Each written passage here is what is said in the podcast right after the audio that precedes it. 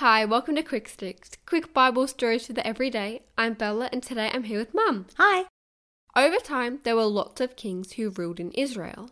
Unfortunately, many of the kings made bad choices and didn't follow the rules God had set up for them.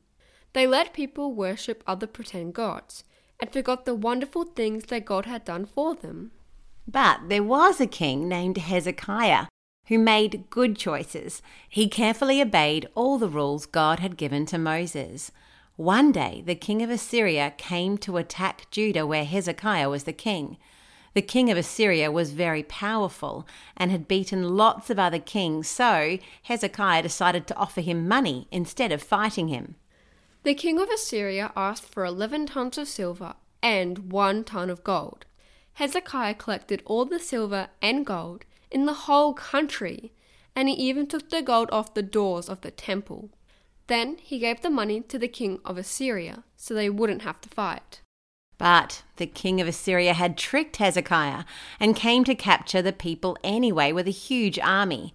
The king of Assyria sent a message to King Hezekiah with a long message teasing him, saying, this is what the great king of Assyria says. What are you trusting in that makes you so confident? Perhaps you will say, We are trusting in the Lord our God. But have the gods of any other nations ever saved their people from the king of Assyria? Hezekiah went to God and asked for his help. He asked God to rescue them from the king of Assyria, to show everyone that the God of Israel is the one true God. After Hezekiah had prayed, God sent a prophet named Isaiah to give a message to King Hezekiah. Isaiah told him that the king of Assyria would never enter Jerusalem or even get to shoot at it. Instead, God would defend and protect the city, and the king of Assyria would have to retreat back home. So that night, while everyone was sleeping, an angel of God went out into the army of the Assyrians, and 185,000 of the enemy's soldiers died. When the rest of the enemy army woke up the next morning, they had no idea what had happened, and they were very scared.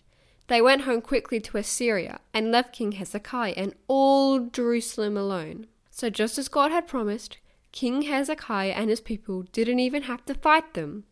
God himself fought for King Hezekiah and had used his strength to show all the nations that the God of Israel was mighty and powerful.